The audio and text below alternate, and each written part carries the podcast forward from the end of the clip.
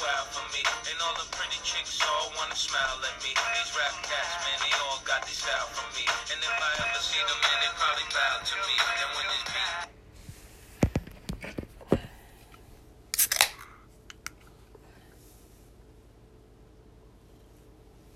ah, That's a beer. Welcome back to having a beer with Jer. It's uh, 10:30 on a Wednesday night, hump day. A little pissed off tonight.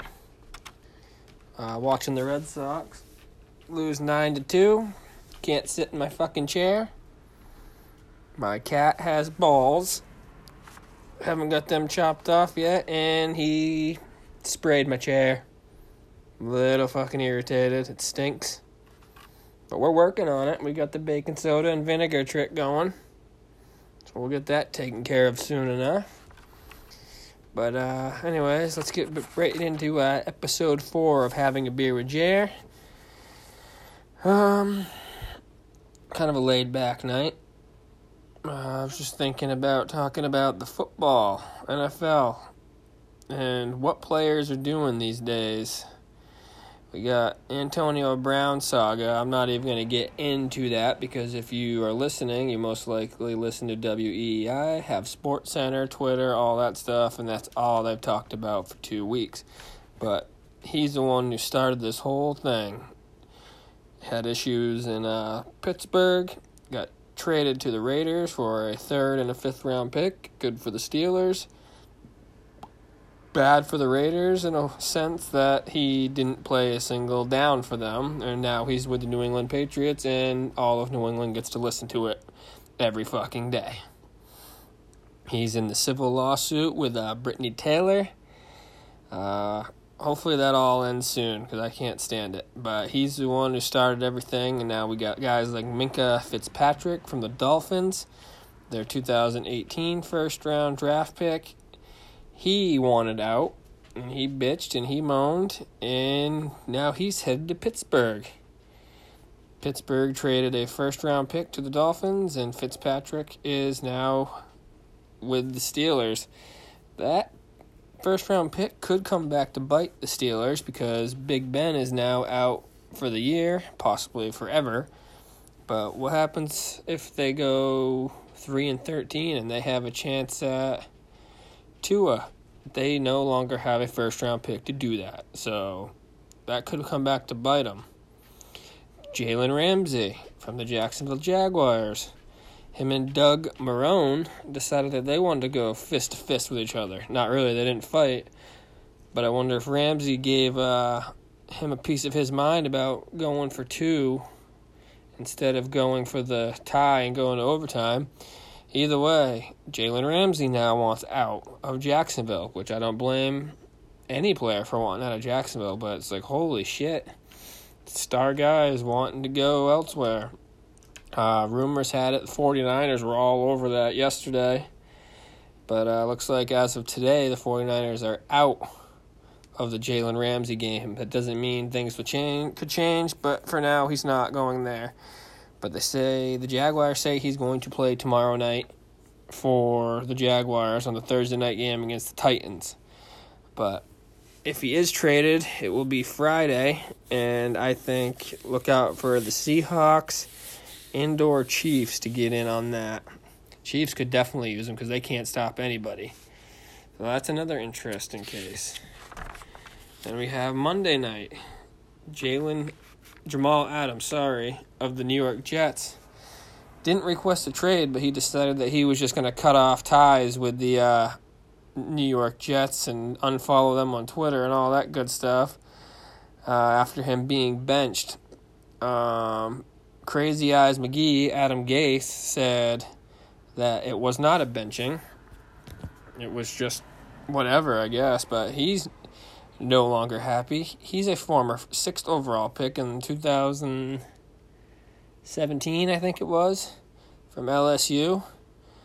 He's going to be traded at some point, and I think the Raiders are the perfect candidate to get him. I heard some of, my friends say the Raiders were going to be on Jalen Ramsey. They got the picks and the cap space. Maybe they get both. Who knows?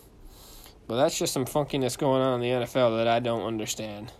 You have all these guys making millions of dollars, millions and millions of dollars, and they just sign these contracts, and all they do is fucking bitch.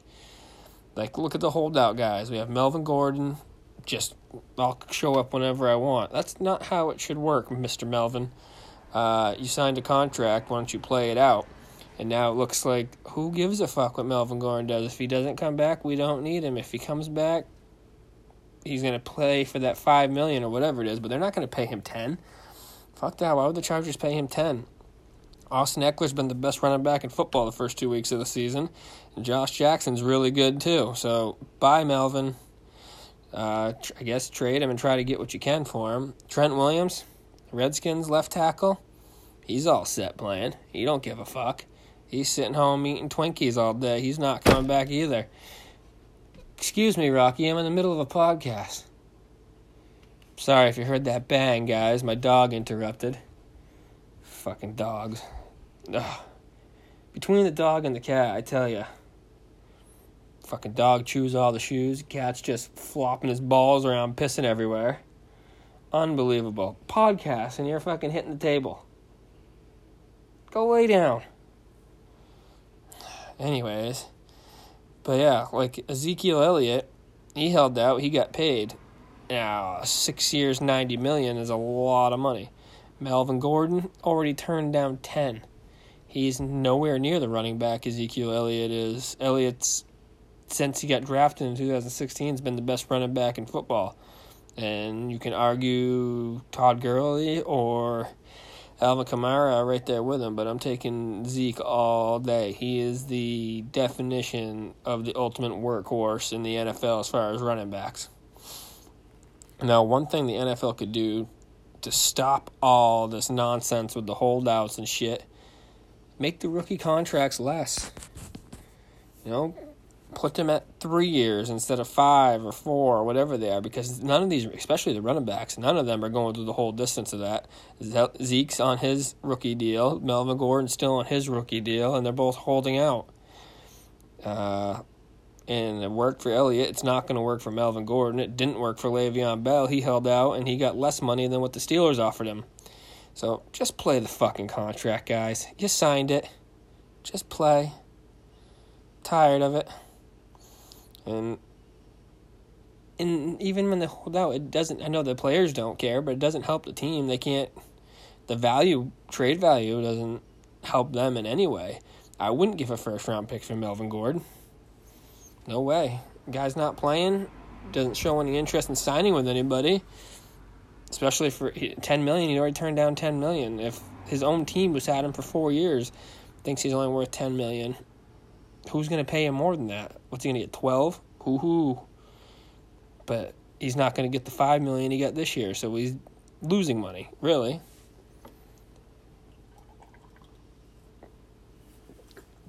Yeah, uh, that's that stuff just bothers me. The whole holdout thing, and you you sign the contract, guys. Just play it out and deal with it. I know some teams like the Dolphins, they're tanking, and Minkah, he wanted out. He's been there for a year. He was supposed to be part of the process, and he's already given up. Steelers are no better situation, really, other than they've always been pretty good. But now they don't have a quarterback, and even with the quarterback they had, they sucked. So unless Mason Rudolph comes in and he's good, then I don't know. But just stick it out and see how it goes. It's mind blowing to me. Just play it. Uh, for the most part, that's all I had there. And uh, now I'm going to go to what I have to do because none of you guys will do the questions. I'll do the questions, and maybe some of you can respond with some answers. Now it looks like Pat Shurmur must have listened to uh, episode three when I said it's time to bench Eli Manning, and they did. Daniel Jones, the sixth overall pick from Duke, will get the start this week for the New York Football Giants.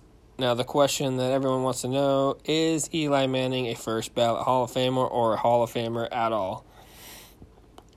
I say he'll sneak into the Hall of Fame, but first ballot, not a fucking chance. No way should he be a first ballot Hall of Fame, but he will be because the media loves him and he won the Super Bowl twice. He's got a two time MVP of the Super Bowl, and he beat the GOAT, Tom Brady, twice. But here's some numbers for you. Just let this sink in. Oh, yeah. 15 years in the NFL. He's made the playoffs six times. He's got a career record of 8 and 4.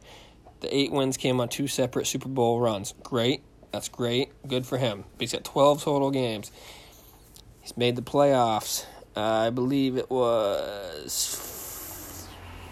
Uh, I don't remember. I think it was like five or six times. Six times in his 15 years. That's bad. And he's got four losses in the playoffs, all in the first round. Like I said, his eight wins came in the two Super Bowl runs, but all the other times, four losses, four first round exits for Eli Manning. Uh, he's never been top five MVP in the regular season. He's got 241 career interceptions in 234 games. He's 116 and 116. He is exactly at 500 as he's being benched today. So if you're asking me, if he doesn't win the two Super Bowls, he's probably not going to the Hall of Fame. He wins two Super Bowls, and now he's a first ballot Hall of Famer. I'm all set with that. I want to know what you guys think. I'm going to throw a poll out in about five minutes. Is he a first ballot Hall of Famer? All right, with that, I'm out of here, guys. I'll see you Friday with my week three preview of the NFL. Later, boys and girls.